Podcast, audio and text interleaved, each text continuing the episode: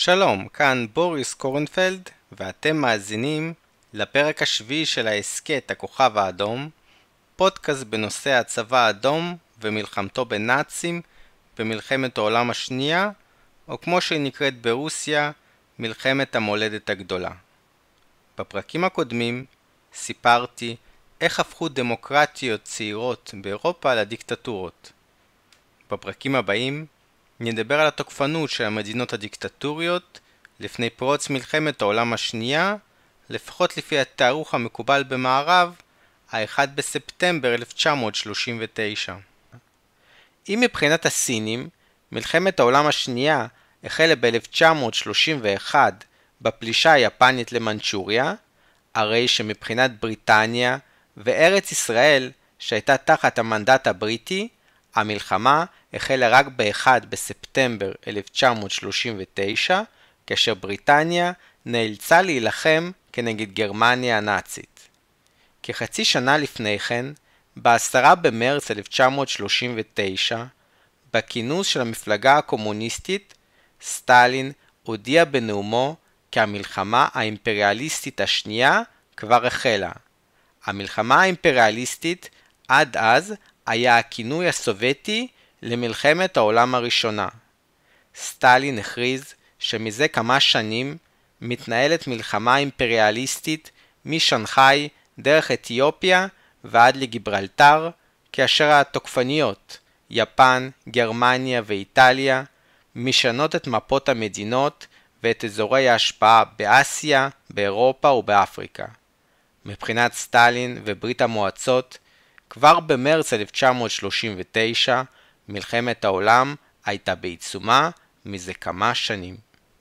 מעל לשש שנים לפני כן, ב-2 בפברואר 1933, שלושה ימים לאחר עלייתו לשלטון בגרמניה, אדולף היטלר הודיע לשר הביטחון הגרמני ורנר וון בלומברג כי גרמניה הולכת לכבוש את מרחב המחיה במזרח, הלבנסראום, בהתאם לאידיאולוגיה אותה תיאר היטלר בספרו מיין קאמפף. שמונה וחצי שנים לפני הפלישה, שתתרחש ב-22 ביוני 1941, החלו ההכנות למלחמה כנגד ברית המועצות. לאחר עלייתו של היטלר לשלטון, ברית המועצות וגרמניה הפכו מידידות לאויבות. בעקבות הרטוריקה האנטישמית והאנטי-קומוניסטית של היטלר, היחסים בין ברית המועצות וגרמניה הנאצית נותקו. כל מתקני האימונים המשותפים, פירות הסכמי רפאלו וברלין, נסגרו עד לסתיו 1933. בשלב הזה, התותחים עדיין שתקו, והמלחמה נערכה בזירה הדיפלומטית והגיאופוליטית. בראש המאמץ הסובייטי עמד שר החוץ הסובייטי היהודי מקסים מקסימוביץ' ליטבינוב, או בשמו המקורי מאיר חנוך מויסייביץ' ולח. החל מפברואר 1932 בז'נבה נערכה ועידה לפירוק מנשק של מדינות חבר הלאומים. גרמניה דרשה שיאפשרו לה להגיע למאזן כוחות מול שכנתה צרפת. הצרפתים מצידם דרשו התחייבויות ביטחוניות מבריטניה ומארצות הברית בתמורה להסכמתם להקטנת הצבא הצרפתי. גם לאחר חודשים רבים של שיחות, הצדדים לא הצליחו להגיע להסכמות. באוקטובר 1933, גרמניה, שהייתה כבר תחת שלטונו של היטלר, פרשה מהוועדה לפירוק הנשק ומחבר הלאומים. בעקבות יציאת גרמניה מהוועדה לפירוק הנשק ומחבר הלאומים, שר החוץ הצרפתי, פול בונקור, הציע לשר החוץ היהודי של ברית המועצות, מקסים ליטבינוב, לכרות ברית לעזרה הדדית בין צרפת לבין ברית המועצות כנגד גרמניה הנאצית. כמו כן, הוצע לברית המועצות להיכנס לחבר הלאומים. בברית המועצות ראו את הרעיון בחיוב והחלו בשיחות הדיפלומטיות בין הצדדים. בפברואר 1934, לואי ברטו התמנה לשר החוץ הצרפתי והחליף את קודמו במאמצים הדיפלומטיים. לפי הסכם לוקרנו מ-1925, בריטניה, צרפת, איטליה, גרמניה ובלגיה הכירו בגבול הקיים בין גרמניה לבין בלגיה וצרפת והיו ערבים לו. על מנת לשמור על כל ההסכמות של הסכמי לוקרנו, כל המדינות המעורבות עודכנו בעניין השיחות הדיפלומטיות בין צרפת לברית המועצות. משרד החוץ הצרפתי הציע שני הסכמים. ההסכם הראשון, ההסכם המזרחי, כלל את מדינות מזרח אירופה ואת גרמניה, אשר התחייבו לשמור על הגבולות הקיימים ולסייע למדינה שתהיה קורבן להתקפה של מדינה אחרת. ההסכם השני היה אמור להיות ברית צבאית בין ברית המועצות לבין צרפת, לפי הברית המועצות תהיה ערבה להסכמי לוקרנו, וצרפת תהיה ערבה להסכם המזרחי. כלומר, לפי ההסכמים, אם גרמניה הייתה תוקפת את פולין, לא רק ברית המועצות, צ'כוסלובקיה ומדינות מזרח אירופה האחרות היו מכריזות עליה מלחמה, אלא גם צרפת. מנגד, אם גרמניה הייתה תוקפת את צרפת, הרי שלא רק בריטניה, בלגיה ואיטליה היו מכריזות עליה מלחמה, אלא גם ברית המועצות. להסכם המזרחי היו אמורים להצטרף גם פינלנד, אסטוניה, לטביה וליטא. רומניה, לה כזכור מהפרקים הקודמים, היה סכסוך טריטוריאלי עם ברית המועצות על בסרביה, לא הייתה אמורה להצטרף להסכם. גרמניה ופולין לא היו מרוצים מרעיון ההסכם המזרחי. גרמניה שוב דרשה כי יאפשרו לה להגיע למאזן כוחות מול צרפת.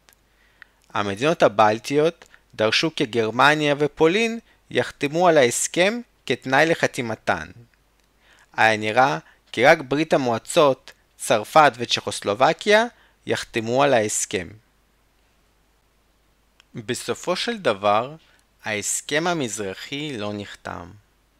ב-9 באוקטובר 1934, שר החוץ הצרפתי, לואי ברטו, נרצח על ידי מתנקש בולגרי מקדוני.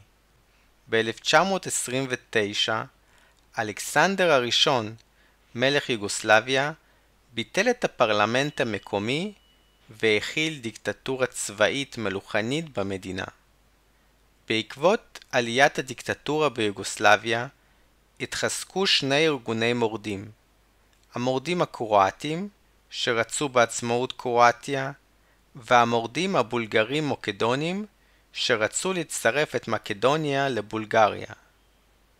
המורדים האלה זכו לתמיכת איטליה, יריבתה של יוגוסלביה. ב-9 בפברואר 1934 יוגוסלביה, יוון, טורקיה ורומניה חתמו על ברית ביניהן, ברית ההסכמה הבלקנית. הברית הייתה פרי יוזמתה של צרפת, שחיזקה בכך את השפעתה בבלקן. החותמות הכריזו כי אין להן דרישות טריטוריאליות זו מזו, והמדינות התחייבו לסייע זו לזו במקרה של התקפה כנגד אחת מהן. שר החוץ הצרפתי, לואי ברטו, רצה לצרף גם את יוגוסלביה למערך הבריתות של צרפת, על מנת להבטיח את יציבות הגבולות במזרח אירופה. לכן, ברטו הזמין את אלכסנדר, מלך יוגוסלביה, לצרפת, על מנת לחתום על ההסכם הצרפתי-יוגוסלבי, אשר לפי הבטחתו של ברטו, ישפר את היחסים בין יוגוסלביה לבין יריבתה איטליה. ב-9 באוקטובר 1934, אלכסנדר הראשון מלך יוגוסלביה וברטו, שר החוץ הצרפתי, נרצחו במרסיי על ידי מתנקש בולגרי מהארגון המהפכני הפנים-מוקדוני בראשותו של איוון מיכאילוב. הארגון המקדוני היה מקושר לא רק לאיטליה של מוסוליני, אלא גם לגרמניה הנאצית, שהרוויחה מרצח שר החוץ הצרפתי. הניסיונות להגיע להסכם המזרחי פסקו עם מותו של לואי ברטו. שר החוץ הצרפתי החדש, פייר לבל, החל במדיניות הפייסנות עם התוקפנים. ב-7 בינואר 1935 ברומא נחתם הסכם בין איטליה לבין צרפת. בסיום מלחמת העולם הראשונה הוסכם כי בריטניה וצרפת יקבלו את המושבות הגרמניות באפריקה, אך הבריטים והצרפתים יפצו את האיטלקים על תרומתם במלחמה בשטחים אחרים. צרפת עיכבה את מתן חלקה לאיטליה עד לחתימת החוזה ב-1935. כעת, צרפת נתנה לאיטליה שטח מדברי שבין לוב האיטלקית לבין צ'אד הצרפתית, וכן רצועת חוף של 22 קילומטרים ליד מפרץ באב אל-מנדב שבכניסה לים האדום, מדינת ג'יבוטי של היום. בנספח הסודי להסכם, צרפת ויתרה על זכויותיה באתיופיה ונתנה לאיטליה 20% ממניות הרכבת הצרפתית שבין אדיס אבבה לבין הנמל ג'יבוטי. כל הפעולות האלה נועדו להבטיח את הבסיס הלוגיסטי והדיפלומטי להשתלטות איטלקית על אתיופיה. דרך הנמל ומסילת הרכבת, איטליה החלה להעביר כוחות צבאיים לגבול אתיופיה. מה קיבלו הצרפתים בהסכם? איטליה וצרפת התחייבו לשמור על עצמאותה של אוסטריה, כמו כן, בנספח סודי, איטליה וצרפת דנו במהלכים המשותפים כנגד גרמניה הנאצית במקרה שזו תפר את הסכמי ורסאי.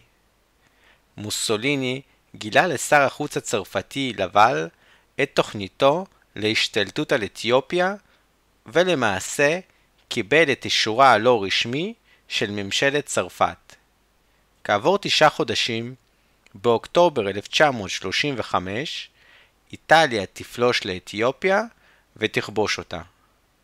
ובאשר לרצועת המדבר בין לוב וצ'אד, הרי עליה התנהלה מלחמת טויוטה בין המדינות בשנים 1986-1987. כפי שאפשר להבין משם המלחמה, רובה התנהלה על גבי הטנדרים של יצרנית הרכבים היפנית. למי שמתעניין, צ'אד, בסיוע צרפתי, ניצחו את הלובים והשטח חזר לריבונות צ'אד. הפרלמנט הצרפתי אישר את ההסכם, אך הפרלמנט האיטלקי סירב, מאחר וסבר כי לאיטליה מגיעים שטחים רבים יותר על מאמציה במלחמת העולם הראשונה. בסופו של דבר, גם אם האיטלקים קיבלו מעט מההסכם, הרי שצרפת לא קיבלה ממנו דבר. במרץ 1935 היטלר הכריז באופן גלוי על ביטול ההגבלות הצבאיות שהוטלו על גרמניה בחוזה ורסאי ועל גיוס חובה לצבא הגרמני. אם ציפיתם שבעלות הברית החתומות על הסכם ורסאי ולוקרנו יפלשו לגרמניה ויחייבו אותה לפעול לפי ההתחייבויות שלה, צפויה לכם אכזבה. בריטניה וצרפת לא היו מוכנות לצאת למלחמה כנגד גרמניה. ב-14 באפריל 1935, בניטו מוסליני אירח את שרי החוץ של בריטניה וצרפת בעיר האיטלקית סטרסה. בהסכם שנחתם בין המדינות, המעצמות חידשו את ההתחייבויות שלהן מהסכמי לוקרנו. המדינות הכריזו על מחויבותם לעצמאות אוסטריה ועל מחויבותם להתנגד לכל הפרה של הסכמי ורסאי מצד גרמניה הנאצית. מוסוליני ניצל את ההסכם כדי להמשיך את ההכנות למלחמה כנגד אתיופיה. מבחינתו, ההסכם החדש עם בריטניה וצרפת ובטוחה לאי התערבותן בתוכניותיו לכיבוש המדינה האפריקאית.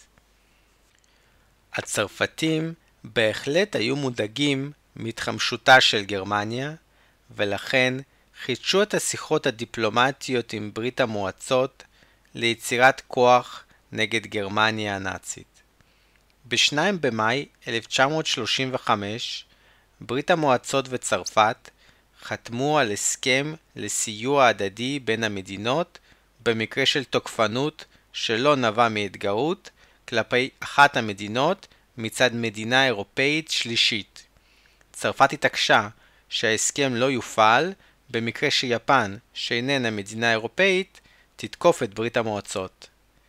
שר החוץ הסובייטי, מקסים ליטבינוב, עשה כאן עבודה אדירה. ליטבינוב הצליח לשנות את עמדת הנהגת ברית המועצות מהתנגדות להסכמי ורסאי למדיניות של תמיכה במדינות המערב לצורך יצירת מנגנון לביטחון משותף.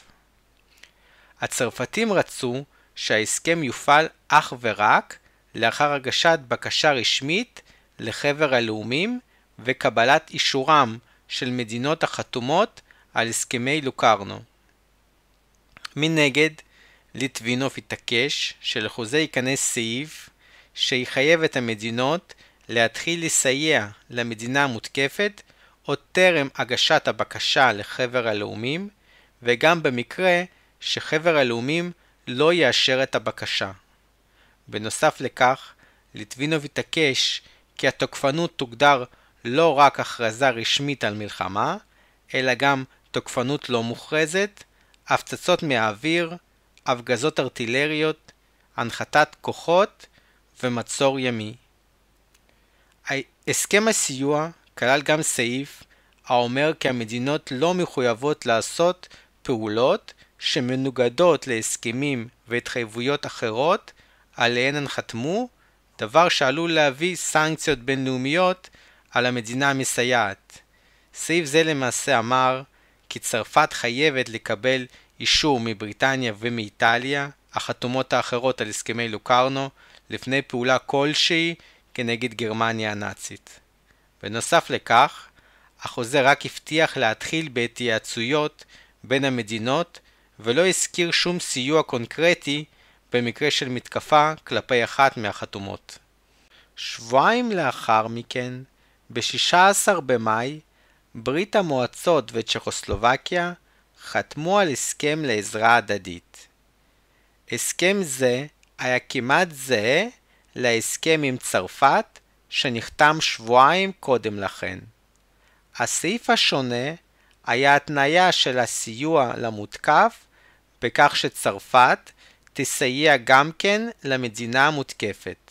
כלומר, במקרה של מתקפה גרמנית על ברית המועצות, צ'כוסלובקיה הייתה מצטרפת רק יחד עם צרפת, ומצד שני, במקרה של מתקפה גרמנית על צ'כוסלובקיה, ברית המועצות הייתה מתערבת רק אם צרפת הייתה מתערבת גם כן. ההסכמים שיפרו את מצבה הגיאופוליטי של צ'כוסלובקיה, לה היו סכסוכים טריטוריאליים הן עם פולין והן עם הונגריה.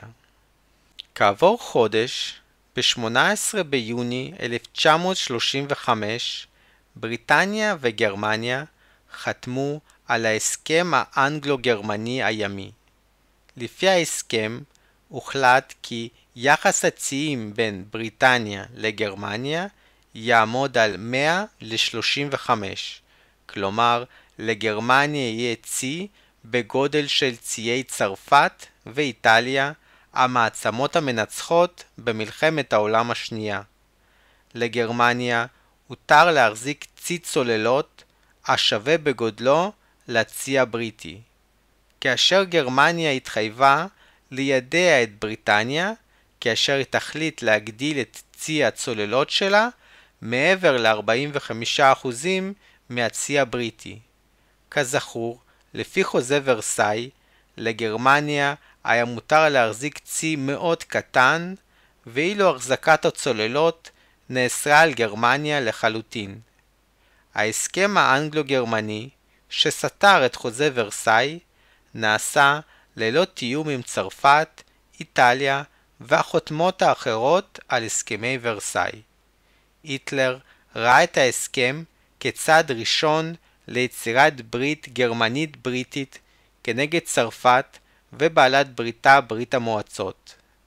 היטלר ראה בבריטים אחים ארים שאפשר לזכות בחברותם על ידי הוויתור הגרמני על השאיפות הקולוניאליות, כלומר ויתור על הקולוניות הגרמניות באפריקה ובמזרח הרחוק, עליהם השתלטו הבריטים, הצרפתים, הבלגים והיפנים. בתמורה, היטלר ציפה לתמיכה בריטית ביצירת מרחב המחיה, Lebensraum, לגרמנים במזרח אירופה, על ידי נישולם ושעבודם של תתי האדם ה Untermenschen, כמו הסלאבים, הבלטים, וכמובן היהודים שלא היו מיועדים להישאר ברייך הגרמני. נראה שהבריטים עמדו בציפיותיו של היטלר לפחות עד ל-1939. גם בברית המועצות וביפן פירשו את ההסכם כתחילתה של ברית בריטית גרמנית. הבריטים חתמו על ההסכם עם הגרמנים למרות שהם ידעו כי הגרמנים מפרים את הסכמי ורסאי ובונים צוללות. הסיבה הבריטית הרשמית לחתימת ההסכם הייתה הפחד שללא ההסכם החדש הגרמנים יבנו צי גדול יותר מזה שאפשר להגיע אליו בהסכם. מדוע הבריטים חשבו שהגרמנים שהפרו את ההסכם הקודם לא יפרו את ההסכם החדש? אין לי תשובה לכך, ואני מודה שקטונתי מלהבין את ההיגיון הבריטי. ההיגיון הבריטי והמהלכים הכושלים של בריטניה יגרמו לאימפריה, ששלטה באותו הזמן על רבע מכדור הארץ, להצטמק חזרה על האי הבריטי וכמה נספחים תוך עשורים ספורים. הצרפתים ראו בהסכם האנגלו-גרמני בגידה בהם, במיוחד שההסכם האנגלו-גרמני נחתם בדיוק 120 שנים לאחר הקרב וואטרלו, הניצחון הבריטי-גרמני על צרפת. עוד ב-1925 בריטניה ואיטליה הפשיסטית חתמו על הסכם סודי שבו בריטניה הכירה בכך שאתיופיה היא בתחום השפעתה של איטליה. ההסכם דלף וגרם להתמרמרות רבה מצידן של אתיופיה וצרפת. בסוף 1934 המתיחות בין איטליה לאתיופיה עלתה עד לרמה של התנגשויות אלימות עם הרוגים רבים משני הצדדים. בריטניה וצרפת היו זקוקות לאיטליה על מנת לבלום את גרמניה הנאצית, ואילו איטליה הייתה זקוקה לתמיכת בריטניה וצרפת כנגד גרמניה על מנת לשמור על אוסטריה, בעוד חלקים גדולים מצבא איטליה מתרכזים על גבולה של אתיופיה. צרפת נתנה לאיטליה אור ירוק לפלישה בזמן הדיונים על הסכם ביניהן בינואר 1935, ובריטניה באפריל 1935 בוועידת סטרסה.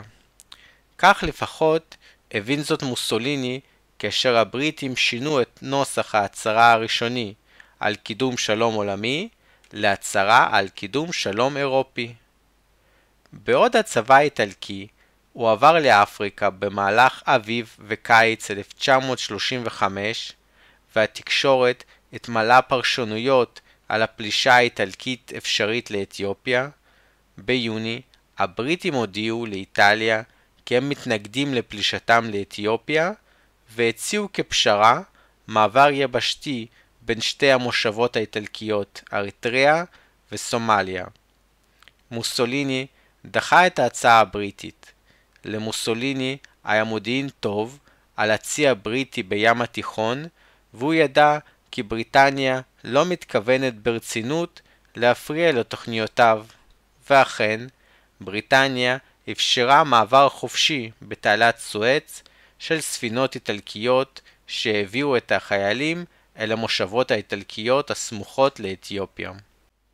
ב-3 באוקטובר 1935 הצבא האיטלקי פלש לאתיופיה ללא הכרזת מלחמה.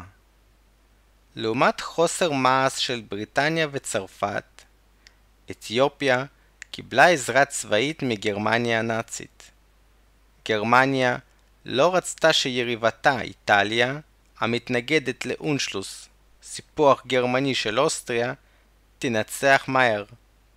שלושה מטוסים גרמנים, עשרת אלפים רובים ועשרה מיליון כדורים נשלחו לצבא האתיופי. בהובלת בריטניה, חבר הלאומים הכיר באיטליה כתוקפן והטיל עליה סנקציות האוסרות לייצא אליה נשק וחלק מחומרי הגלם. צרפת, שרצתה גם את בריטניה וגם את איטליה בברית עימה כנגד גרמניה הנאצית, לא הטילה וטו על החלת הסנקציות, אך מסמסה את הסנקציות בכך שהחריגה את הפחם והנפט מהמשאבים עליהם מוטל האמברגו. המהלך הצרפתי לא עזר ליחסי החוץ שלה עם איטליה. מוסוליני כעס לא רק על בריטניה, אלא גם על צרפת, עמה הוא סיכם את הפלישה בעת חתימת החוזה האיטלקי-צרפתי. כמה מדינות, ביניהם ארצות הברית, לא הצטרפו לסנקציות של חבר הלאומים והמשיכו לסחור עם איטליה. כמו כן, ניסיונה של ברית המועצות להביא לאמברגו של נפט ומוצריו על איטליה לא זכה לרוב בחבר הלאומים. בריטניה לא רצתה להילחם כנגד איטליה, אבל הייתה מעוניינת בביטחון קיבוצי נגד גרמניה הנאצית. לכן, בדצמבר 1935, שרי החוץ של בריטניה וצרפת, אור ולבל, הציעו לצדדים כי איטליה תספח רק חלק מאתיופיה, ואילו שאר אתיופיה תהיה מדינת חסות איטלקית. מוסוליני, שחשש מסנקציות של חבר הלאומים, הסכים עקרונית להצעה, אך דרש כל מיני תיקונים על מנת לתת זמן לצבאו לכבוש את אתיופיה. בסופו של דבר, פרטי ההסכם דלפו לעיתונות וגרמו לביקורת קשה על ממשלות בריטניה וצרפת. בריטניה נסוגה מההצעה, ושר החוץ הבריטי אור נאלץ להתפטר. במאי 1936, לאחר שימוש נרחב בנשק כימי, האיטלקים הצליחו לכבוש את בירת אתיופיה, אדיס אבבה, אך הלחימה בשאר חלקי אתיופיה תימשך עד ל-1939. איך הגיב העולם לכיבוש האיטלקי? ביולי 1936, חבר הלאומים ביטל את הסנקציות שהוטלו על איטליה. בנובמבר, יפן הכירה בכיבושי איטליה, ואיטליה מצידה הכירה בכיבושי יפן במנצ'וריה. בריטניה וצרפת הכירו בכיבוש האיטלקי של אתיופיה ב-1938. ב-1939 הייתה רק מדינה אחת בעולם שלא הכירה בכיבוש אתיופיה והמשיכה לראות בסלאסי כשליטה החוקי של אתיופיה. המדינה הזאת הייתה ברית המועצות. היטלר יצא מנצח מהמלחמה האיטלקית-אתיופית. לאחר שהיחסים בין איטליה לבין בריטניה וצרפת נפגעו, היטלר התקרב לאויבו זה לא מכבר מוסוליני. גרמניה הכריזה על ניטרליות במלחמה, והחלה לספק לאיטליה את המשאבים עליהם חבר הלאומים הטיל סנקציות. ב-1937, בעקבות הגינויים על כיבוש אתיופיה, איטליה פרשה מחבר הלאומים. כחלק מתנאי חוזה ורסאי, חבל הריין הגרמני, החבל הקרוב לבלגיה ולצרפת, הוכרז כאזור מפורז, כלומר אזור אליו גרמניה לא הייתה יכולה להכניס את כוחותיה ובו נאסר על גרמניה לבנות ביצורים משני גדות נהר הריין.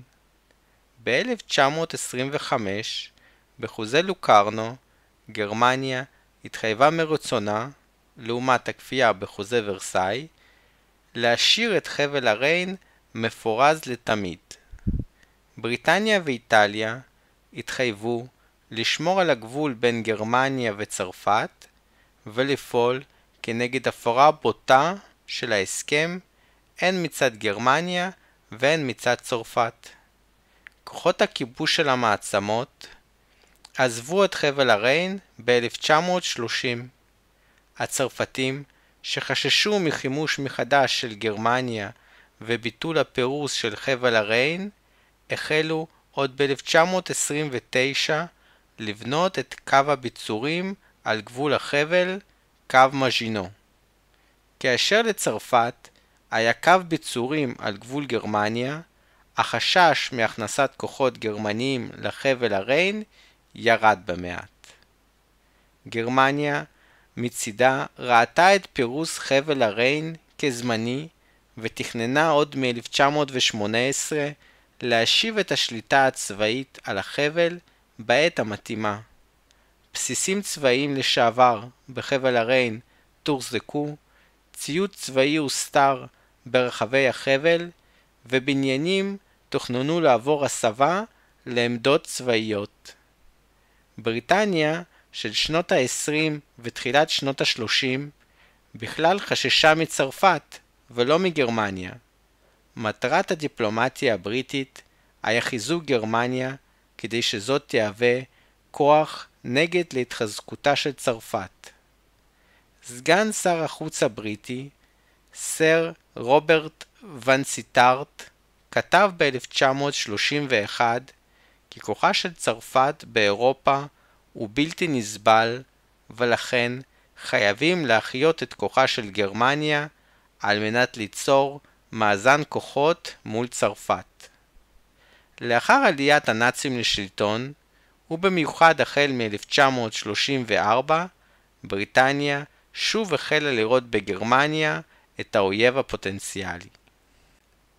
לאחר פרוץ מלחמת איטליה-אתיופיה, החלו חילוקי דעות בין בריטניה, שדגלה בסנקציות נוקשות על איטליה, לבין צרפת, שהתנגדה לסנקציות קשות, מאחר והיא ראתה את איטליה בתור בעלת ברית כנגד גרמניה הנאצית. היטלר החליט לנצל את חילוקי הדעות האלה על מנת לבטל את פירוס חבל הריין. מאז עלייתו לשלטון, היטלר התחייב לשמור על הסכמי לוקרנו, לעומת הסכמי ורסאי שנכפו על גרמניה, אותם היטלר דחה מכל וכול. אולם, במקרה של הפרת הסכמי לוקרנו על ידי המדינות האחרות, היטלר לא ראה את גרמניה מחויבת יותר להסכמים. כעת, היטלר חיפש תירוץ כדי להפר את הסכם לוקרנו. בסוף 1935, שר החוץ הגרמני קונסטנטין פון ניירט הפיץ שמועות כאילו גרמניה רואה בברית הצרפתית-סובייטית ממאי 1935 הפרה של הסכמי לוקרנו והורה על הדיפלומטים הגרמנים להכין את הבסיס המשפטי לביטול פירוס חבל הריין. כאשר הבריטים החלו לבדוק מול הצרפתים את האפשרות להכרזת מלחמה על איטליה בעקבות התבטאויותיו האנטי-בריטיות של מוסוליני, פון ניירט הודיע כי גרמניה לפי הסכמי לוקרנו חייבת להיות כלולה בשיחות הנ"ל. אי שיתוף גרמניה בשיחות יהווה הפרה של הסכמי לוקרנו ויחייב את גרמניה להכניס את כוחותיה לחבל הריין על מנת לשמור על הביטחון הגרמני. כאמור, היחסים בין גרמניה לאיטליה השתפרו בעקבות מלחמת איטליה-אתיופיה. בתחילת 1936, היטלר שלח למוסוליני הודעה כי גרמניה מכירה בכיבושה של אתיופיה על ידי איטליה. מוסוליני, שכעס על בריטניה ועל צרפת, העביר לגרמניה מסר לפיו מבחינתו חזית סטרסה כנגד גרמניה מתה.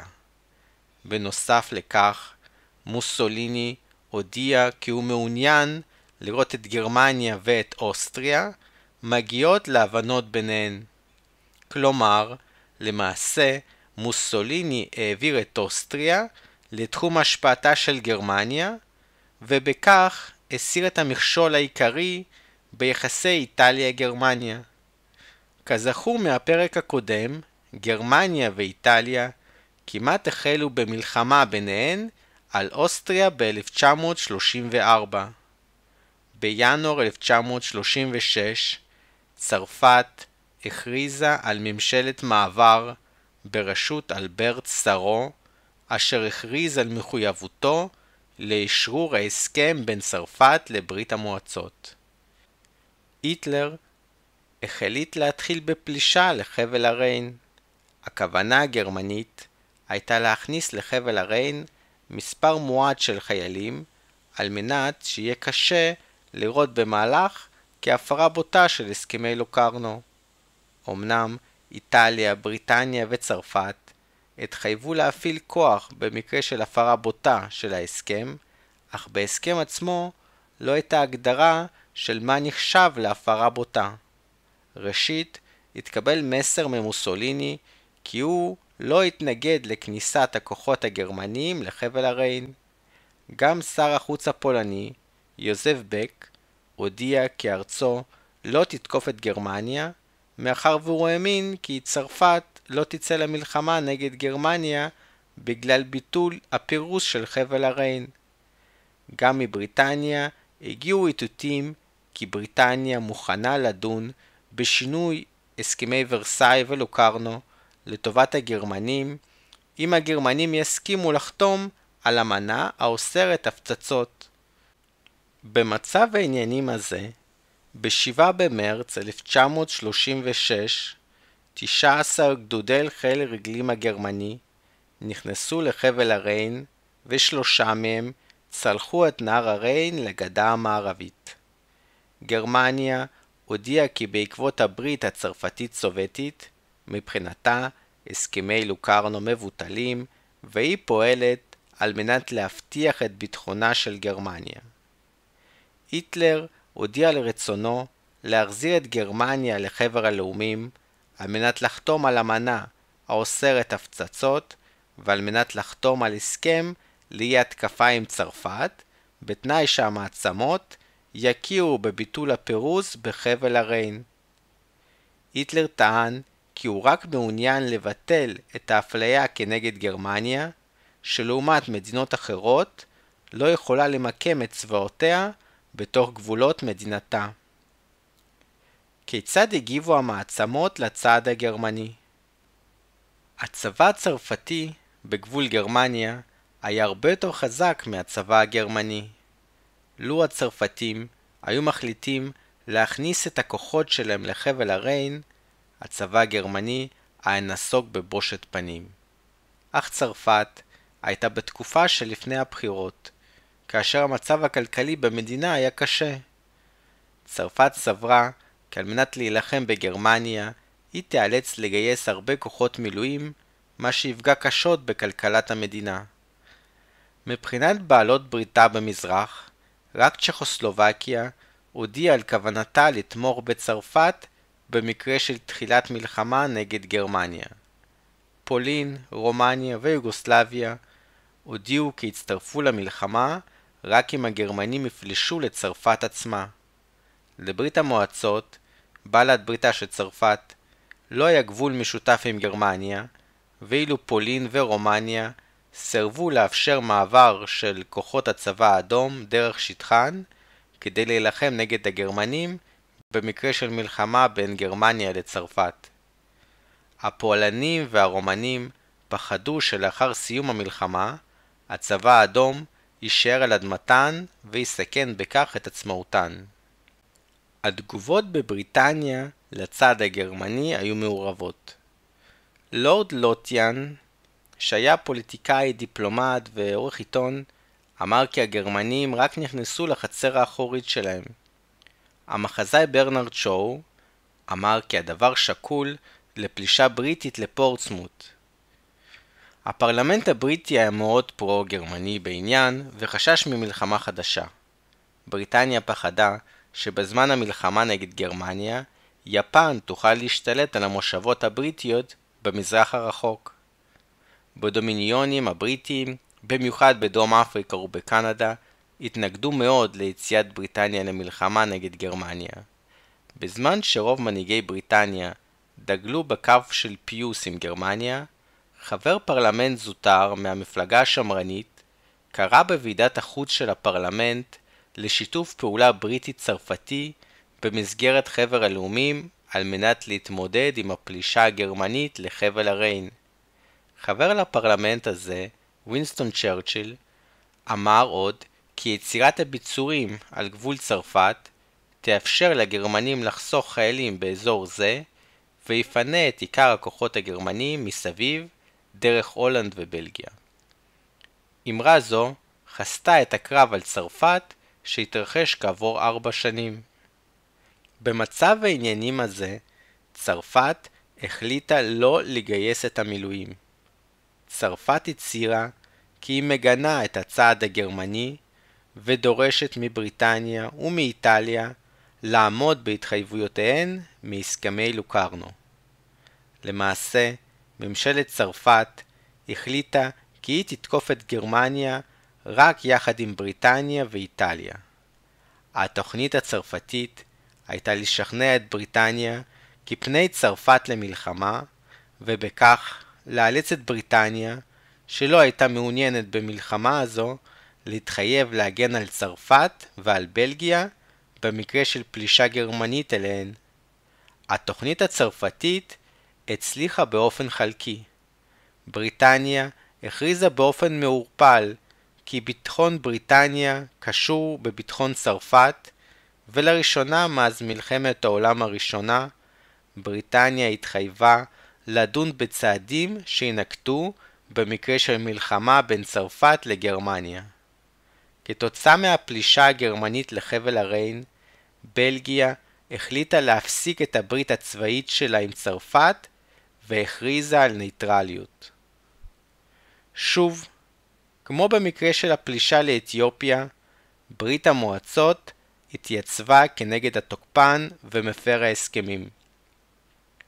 שר החוץ היהודי של ברית המועצות, מקסים ליטבינוב, נאם במליאת חבר הלאומים וקרא להטלת סנקציות כלכליות על גרמניה בעקבות פלישתה לחבל הריין. רק מדינות מעטות היו מוכנות להטיל סנקציות על גרמניה.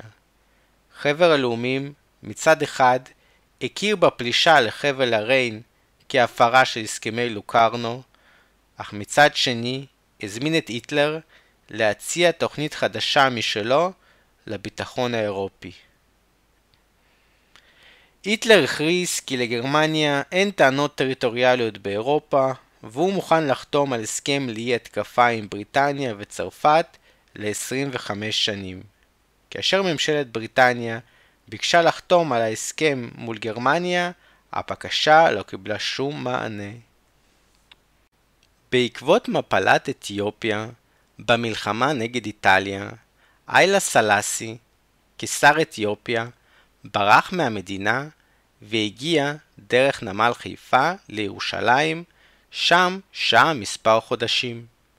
ערביי ארץ ישראל, שהייתה נתונה תחת שלטון המנדט הבריטי, יכלו לראות את מנהיג המדינה, שבריטניה התנגדה כביכול לכיבושה, מסתובב מובס ברחובות ירושלים. הערבים שמעו על כך שהגרמנים מפרים עמם הסכמים וכבר הכניסו את חייליהם לחבל הריין המפורז. הם החלו להבין כי כוחה של האימפריה הבריטית יורד ועולה כוחן של איטליה וגרמניה. ערביי ארץ ישראל היו מודאגים מעלייתם לארץ של יהודים רבים באותן השנים. בעקבות עליית היטלר לשלטון בגרמניה והתגברות האנטישמיות באירופה, עלו לישראל כמעט 200 אלף יהודים במה שמכונה העלייה החמישית. היישוב היהודי גדל ל-400 אלף יהודים, כ-30% מאוכלוסיית פלסטינה המנדטורית. הגרמנים אפשרו ליהודי גרמניה לעזוב את המדינה, אך את רכושם היה עליהם להמיר לתוצרת גרמנית. כך, יחד עם העולים מגרמניה, מעל ל-60 אלף יהודים, הגיעה תוצרת בשווי עצום בקנה מידה של פלסטינה של שנות ה-30, מה שהקפיץ מאוד את הכלכלה המקומית. המעצמות החלו לתת עצמאות מסוימת למדינות ערב הסמוכות. בעיראק הסתיים המנדט הבריטי ונחתמה ברית בריטית עיראקית שנתנה סממני עצמאות לעיראק. כך, גם בעבר הירדן הוקמה אמירות עבר הירדן בראשות עבדאללה הראשון, שהייתה כפופה לנציב הבריטי של פלסטינה. במצרים פרצו הפגנות כנגד הבריטים, וכך גם בסוריה פרצו הפגנות כנגד הצרפתים.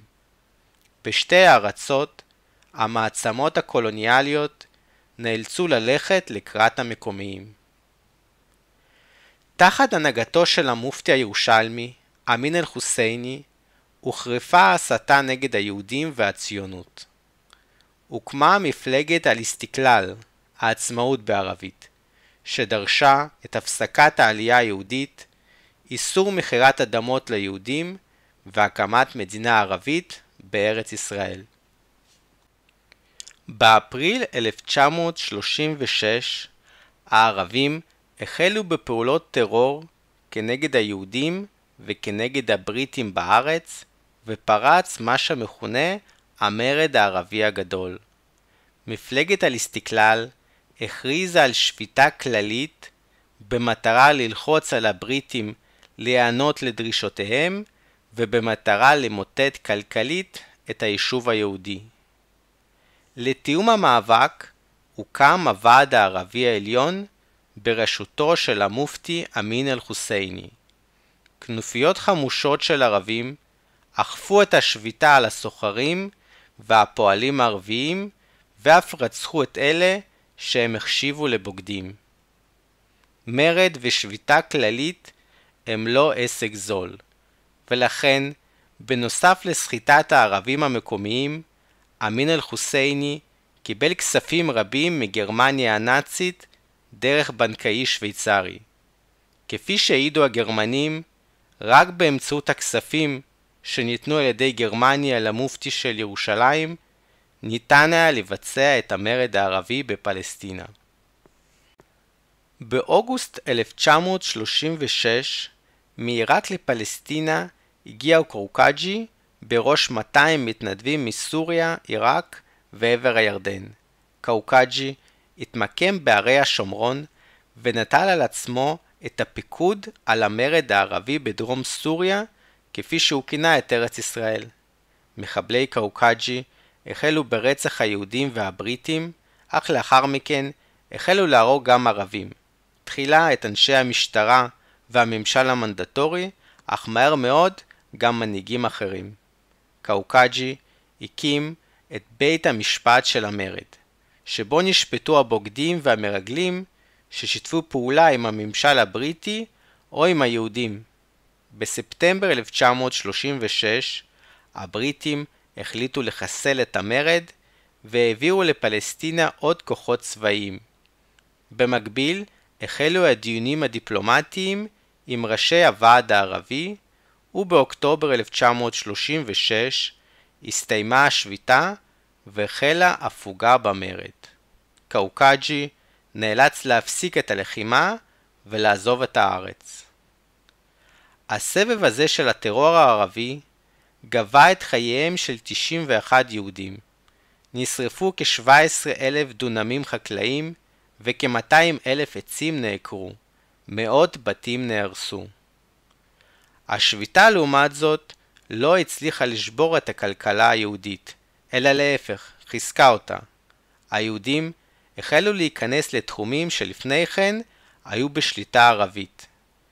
כך, בשל השביתה בנמל יפו, הוקם המזח הראשון של נמל תל אביב. אנחנו מסיימים כאן את הפרק, ואתם מוזמנים להמשיך ולשמוע על התוקפנות של המדינות הדיקטטוריות לפני פרוץ מלחמת העולם השנייה בפרקים הבאים. להתראות.